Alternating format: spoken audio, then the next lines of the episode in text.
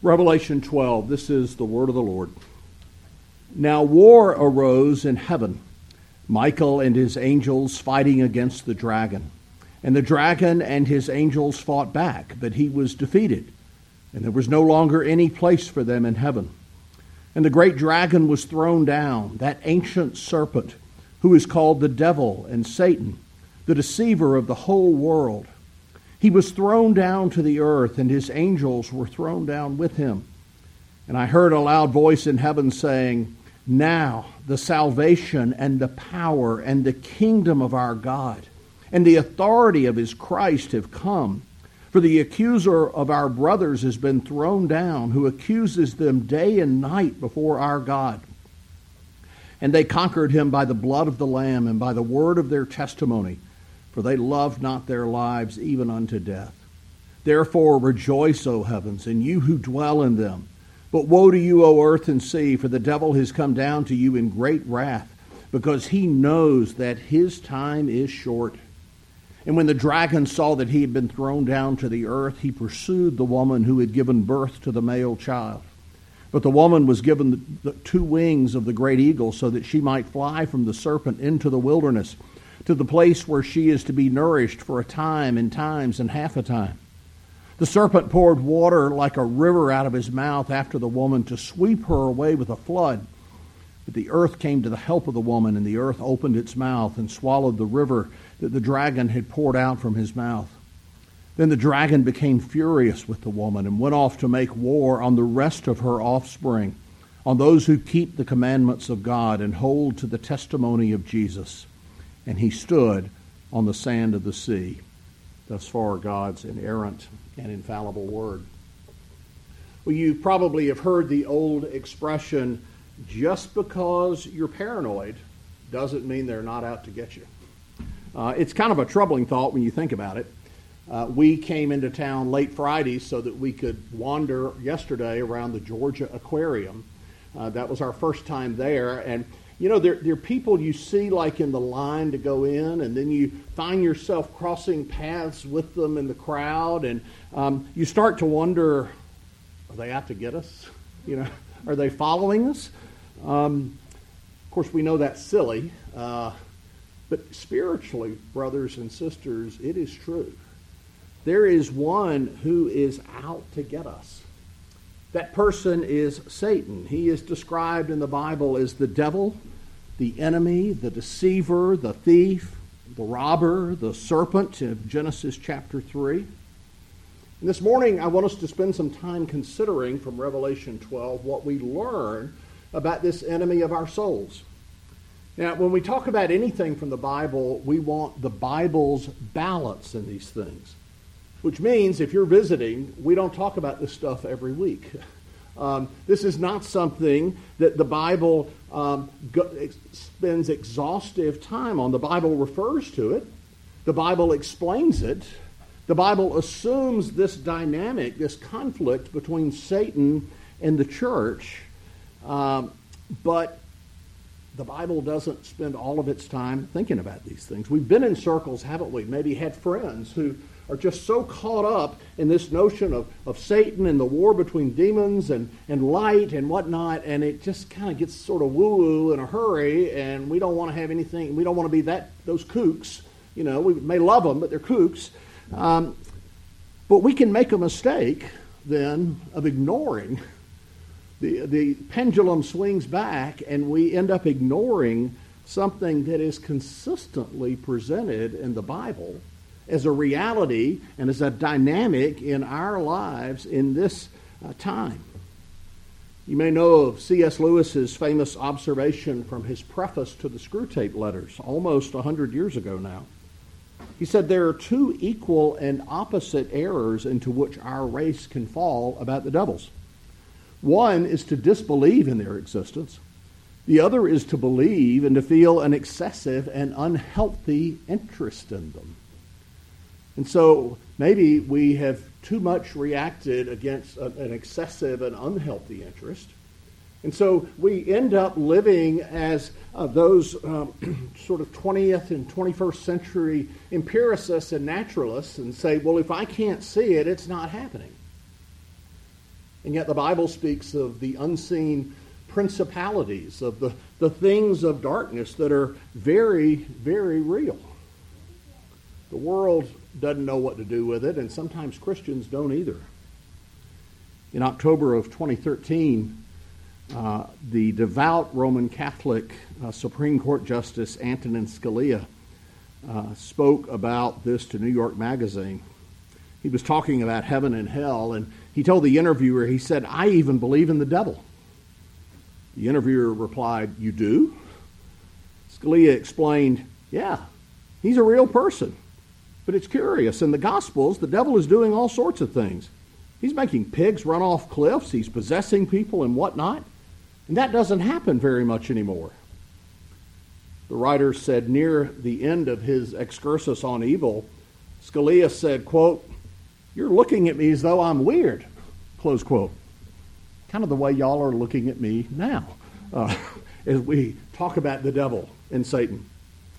Friends, we are, I think, in this time too naturalistic and empirical. So I want us to spend some time this morning, this one Sunday, uh, considering what God has said in the Scriptures about Satan. And the first of these things, first of these three things, is that he is a real enemy. Uh, we may want to pretend as if he is not a real enemy, but he is a real enemy, not just God's enemy, but he is also our enemy. He knows your name. As we consider who this enemy is and what he does, uh, we need to set the table, if you will. So before I, I bring out the, the food to put on the table, let's set the table. Go back to Genesis and remember God created everything. God is eternal, He is all powerful, He is sovereign, and He makes things in His universe. He has made all of us, He has made the world, He made the angels. Indeed, He made the angels who fell, whom we read in uh, beginning in verse 7 that Michael and his angels were fighting against the dragon. We know from other places in the Bible that Satan was a, an angel who fell, an angel who turned away in sin and in rebellion against God. But what that means is Satan is a created being. He does not have godlike powers. This is not the, the Eastern concept of the yin and the yang and uh, these two uh, opposing forces who are constantly battling one another in the world. God is sovereign over all that He has made. And he, this, we may be speaking about the devil and a powerful devil, but if I can put it this way, he is God's devil. He is the devil whom God has made. He is a spirit. He has no physical body like God, but understand that means he is not omnipotent. He is not all powerful. He's a created being. He's not all present. He is local. He, he must be in one place. He cannot be every place at once. He's not omniscient. He doesn't know everything. He's been watching us. He's been studying us. He, he understands what we are like as human beings, of the ways that we are tempted, or the ways that we are tempted to believe false things, untrue things about God. But understand, as much a pit bull as he is, he is a pit bull on a leash. He, he does not run freely in the world. He is one who has been conquered and who will be destroyed. As I said, we are told that a war arose in heaven and other places in the Bible. And that's where Satan comes from, but he comes from that as a created being, as an angel, as one given to do spiritual work who rebelled against God. And so he rebels. He opposes. The word Satan itself is, comes from Hebrew, the Hebrew word Satan, which is to oppose. The noun form of that is an adversary. And so Satan is one who is an adversary against God and God's people. You see, when we come in faith to Christ, he puts his very name on us. So the one who opposed has opposed God in eternity past. The one who, who tempted Jesus in the wilderness and threw all he had at him Jesus said a servant is not above his master. And so once Christ puts his name on you, you become subject, if you will, to the enemy's assaults. But in some comforting way, take that as, as a strange kind of assurance. He, he has no need to, go, to accuse those who are not in Christ. And so, boys and girls, I want you to think of Satan almost like a heckler in a crowd. Maybe you've seen a TV show or something, or maybe you've even been somewhere where somebody was in the back yelling uh, counter to what the speaker was trying to say or, or interrupting. And as you and I walk through this life, think of Satan as a heckler. And you and, you and I may say, I am a new creation in Christ. And he yells from the back, No, you're not. If you were, you wouldn't have done such and such. Or if you were, you, you would have loved your brother or your sister, or you would have been kinder in that situation. See, he is accusing. He's constantly trying to discourage the people of God because he, he is at war with God. And so he is at war with anyone who, if you will, wears the uniform. He is at war with anyone who knows and loves Christ and upon whom Christ has put his name. We have a picture of Satan's activity in the, the book of Job. Read that in, this afternoon, just chapters 1 and 2. And we don't have time to go into that, and I'm not sure I entirely understand everything that is going on in Job and one, Job's chapter 1 and 2. But you see Satan there uh, as the sons of God come to meet with him. Satan, if you will, is getting in line, and he is He's heckling. He's sowing dissent. He's creating questions. And so, as I said, Satan may tempt you and me to not believe that we are Christians. To think that, well, if you really were a Christian, you wouldn't have done that. While you see at the same time, he is trying to tempt you uh, beforehand to think, well, that sin is not so great. Now, after we sin, he wants us to think that sin is, is condemning and we have no hope of eternal life. There's no reason for us to look to the finished work of Christ Jesus. Think about in Matthew chapter 4, when Jesus is, after the Spirit has come down upon him and uh, he has heard the words, This is my beloved Son with whom I am well pleased. Matthew tells us immediately Jesus was led out into the wilderness. And there the accuser comes. Think about how he accused him. He said, If you are the Son of God, tell these stones to become bread. If you are the Son of God, throw yourself down from the top of the temple. If you are the Son of God, all of the world, if you will bow down to me, all of the world will bow down to you. You see how the enemy there was sowing confusion. He was trying to confuse Jesus about who he was and about what he had come to do. That's why when uh, we sing sometimes that beautiful hymn from the 19th century to usually to newer words written by Charitie Lees Bancroft, when Satan tempts me to despair and tells me of the guilt within. I think old Miss Bancroft knew what she was writing about when she could then say, Upward I look and see him there who made an end to all my sin. But doesn't this enemy come and he tempts us? He tempts us to despair that there is anything good in us, that God is doing anything in us. That brings us to consider uh, more, uh, secondly, that not only is this a real enemy, but we are engaged in a real war a real war. Look in verse 12 of Revelation 12. Therefore rejoice, O heavens, and you who dwell in them. But woe to you, O earth and sea, for the devil has come down to you in great wrath. This is not a game. This spiritual warfare about which the Apostle Paul will write in his epistle to the Ephesians about the spiritual armor and the, and the things that we should put on for this spiritual battle. But so often, we want to pretend like there is no spiritual battle. Well, as they say about uh, uh, other things, you know, you may not be interested in this war and your enemy, but your enemy and the war are interested in you. We didn't start this, if you will. The enemy started it when he rebelled against uh, Christ. And now he is pursuing us, and he has come to us in great wrath. So it's not an option if you are in Christ to say, oh, I'm just going to sit this one out.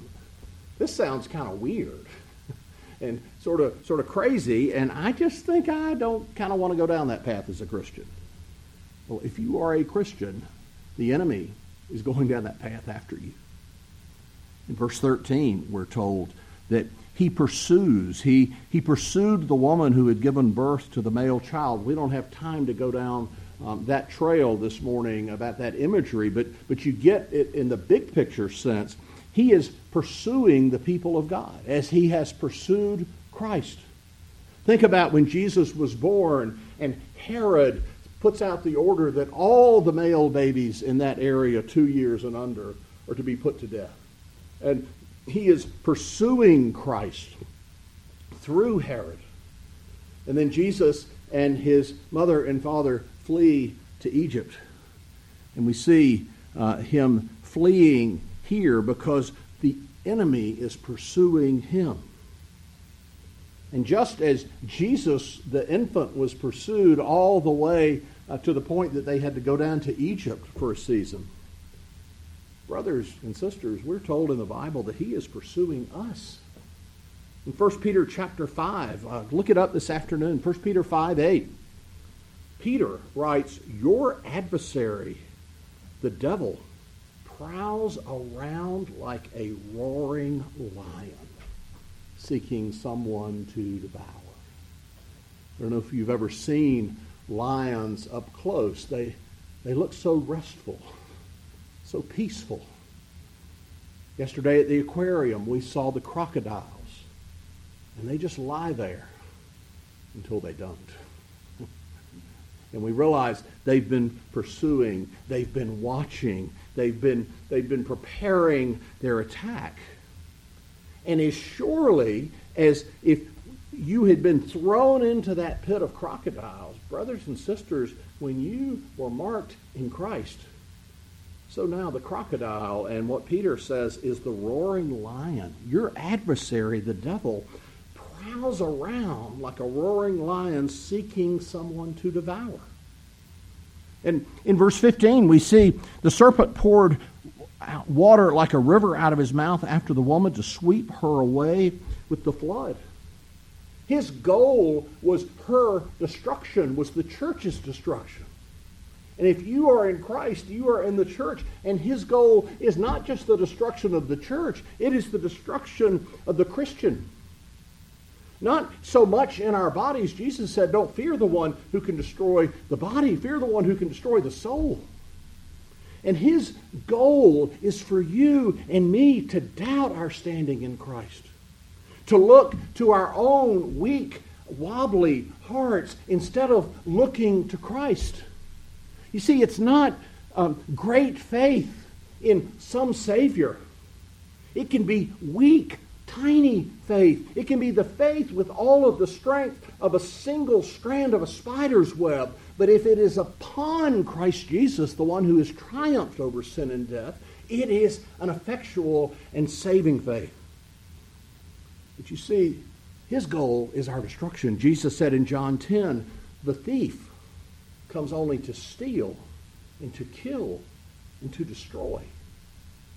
And while there's kind of a poetic structure to that, understand this isn't Jesus writing poetry. This is Jesus warning his disciples that there is an enemy in pursuit of him and in pursuit of his people. The thief comes only to steal and to kill and to destroy.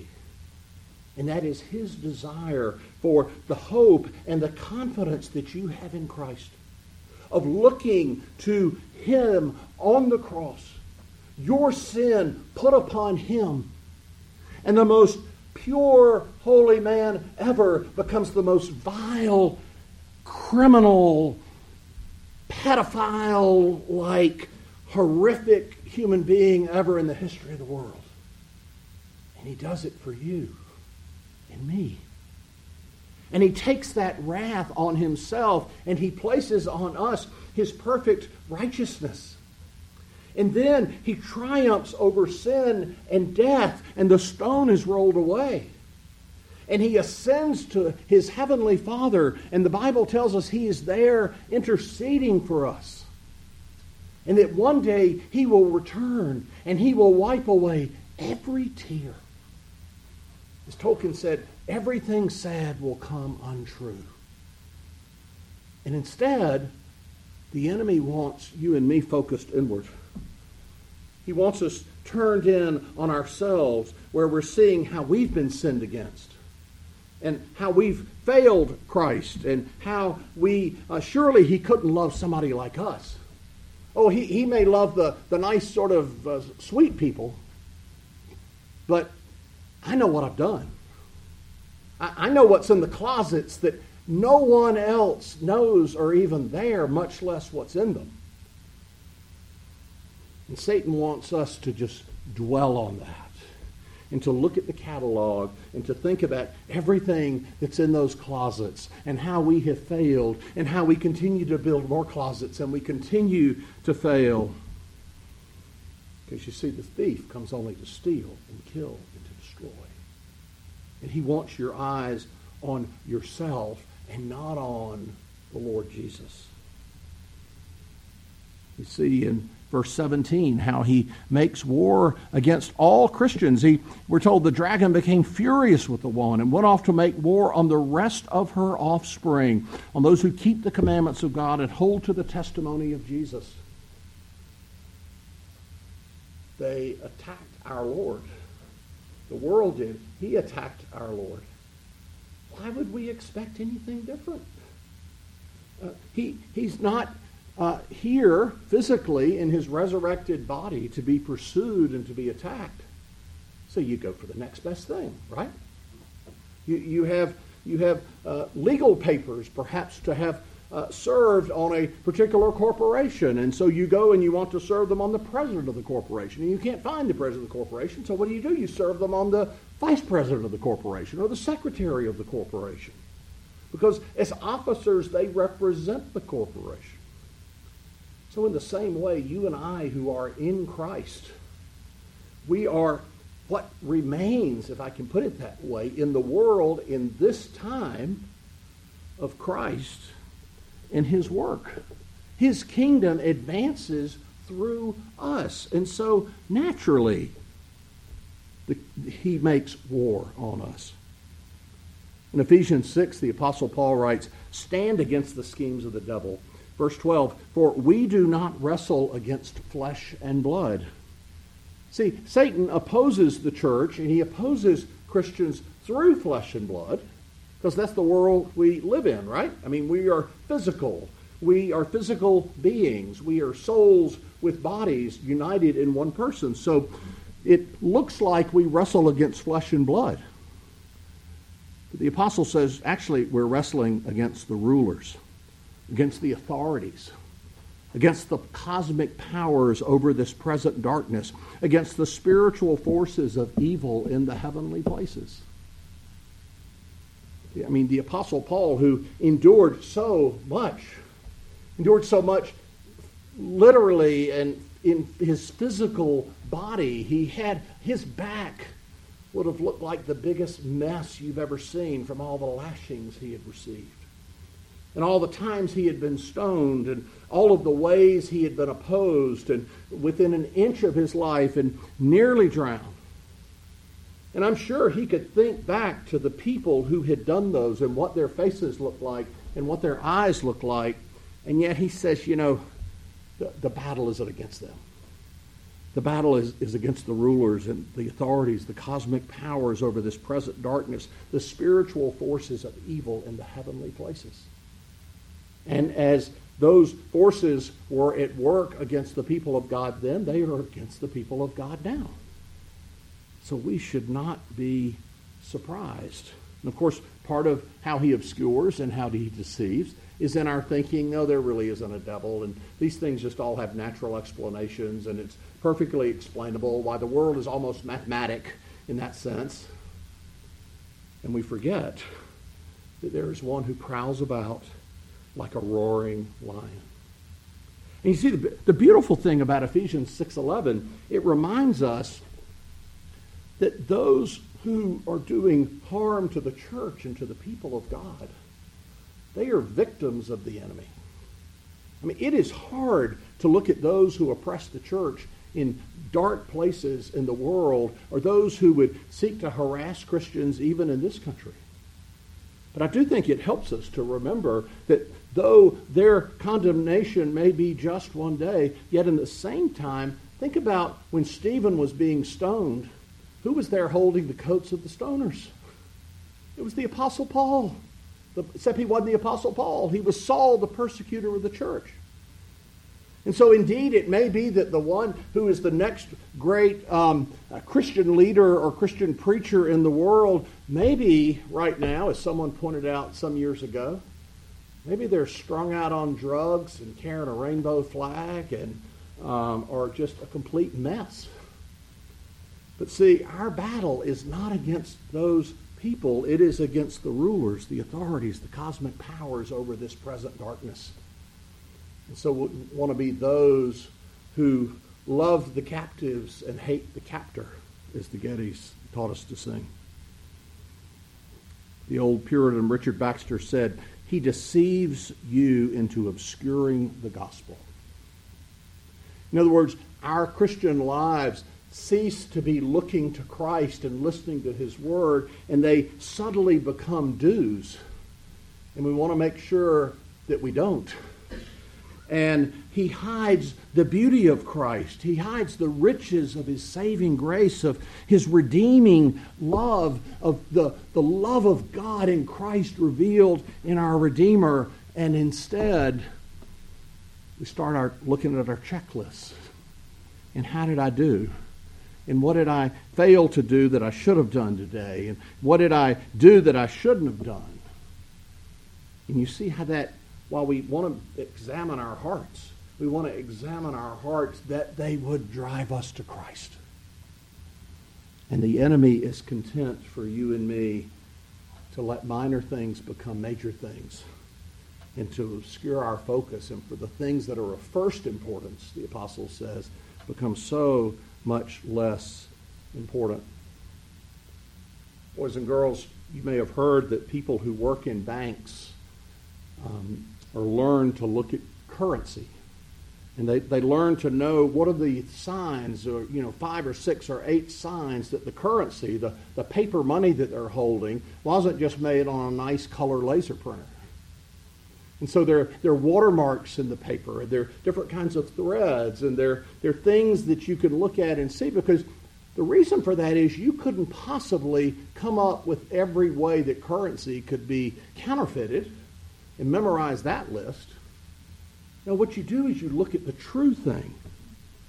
You see, the enemy wants you and me to look at ourselves and to look at our flaws and not to look at the thing which is good and true and beautiful, which is the risen Christ.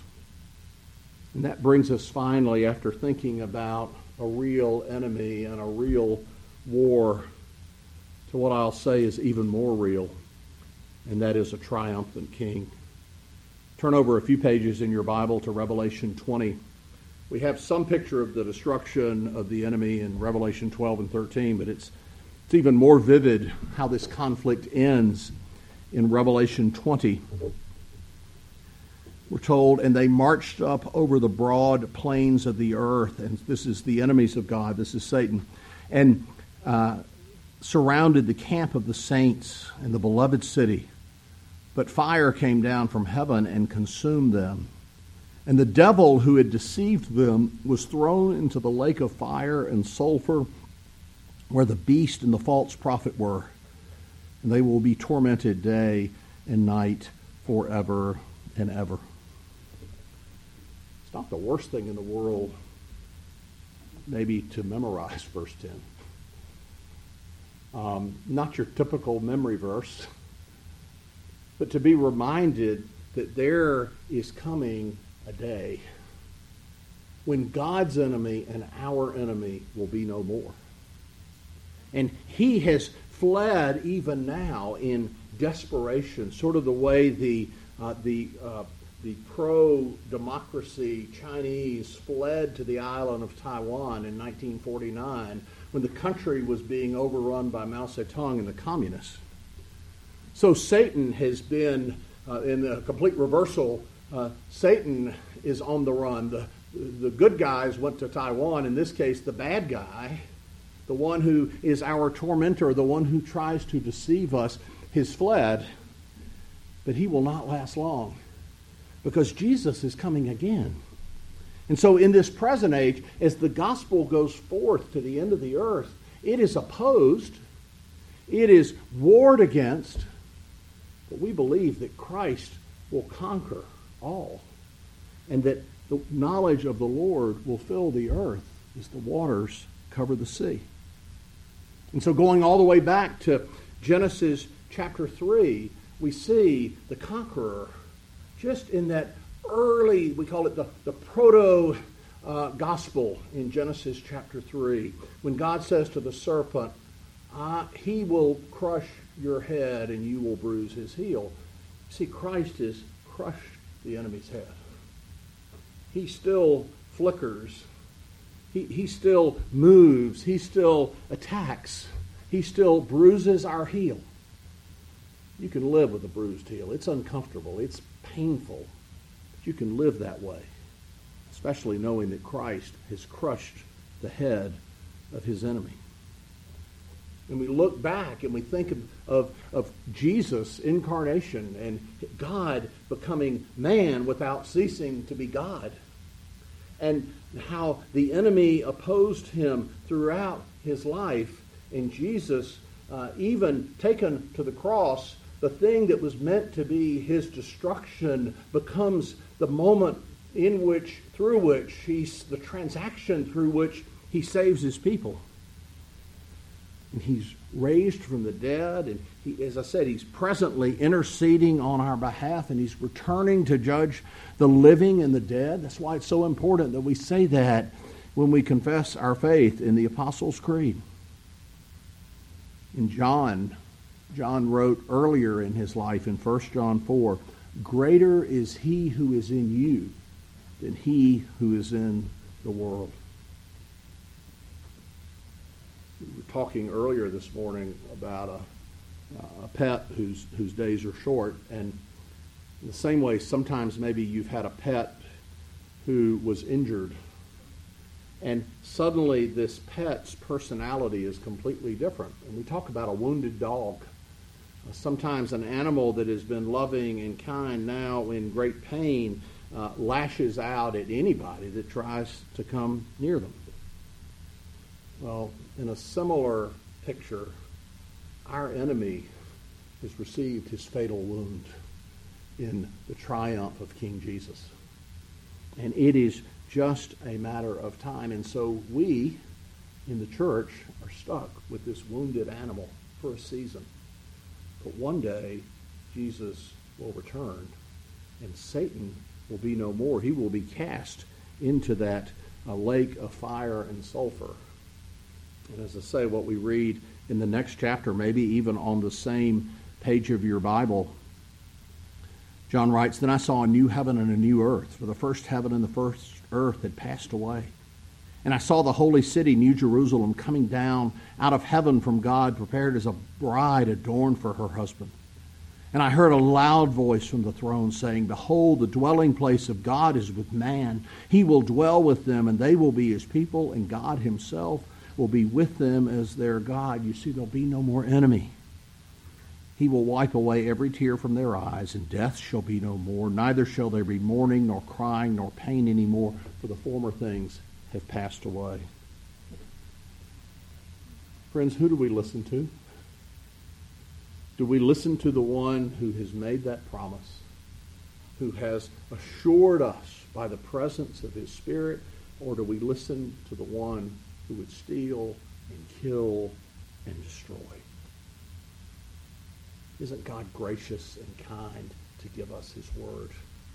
Isn't he gracious and kind to give us these elements? So that the, the times when I, we're just not certain and we feel buffeted and attacked and tossed about by the enemy, we can know as surely as I am holding this bread, and as surely as I am tasting this bread and tasting this cup, that I am in Christ and that nothing can snatch me out of his hand. The reformer Martin Luther, at one point in his life, felt a great deal of oppression from the enemy. And there was one day Luther was given to maybe what we would call a little woo woo. And, and he sensed the attack of the enemy. And he threw his inkwell. This was back, you know, when you have used a feather or something or, or a stylus. He threw it against the wall. And he yelled out to the devil and anybody else who would listen, I am a baptized Christian. Sometimes we have to look at the enemy's schemes and at the way he attacks this real enemy in this real war and say there is something greater, and that is King Jesus. And so we say, like the Apostle John does at the end of the book of Revelation, Come quickly, Lord Jesus.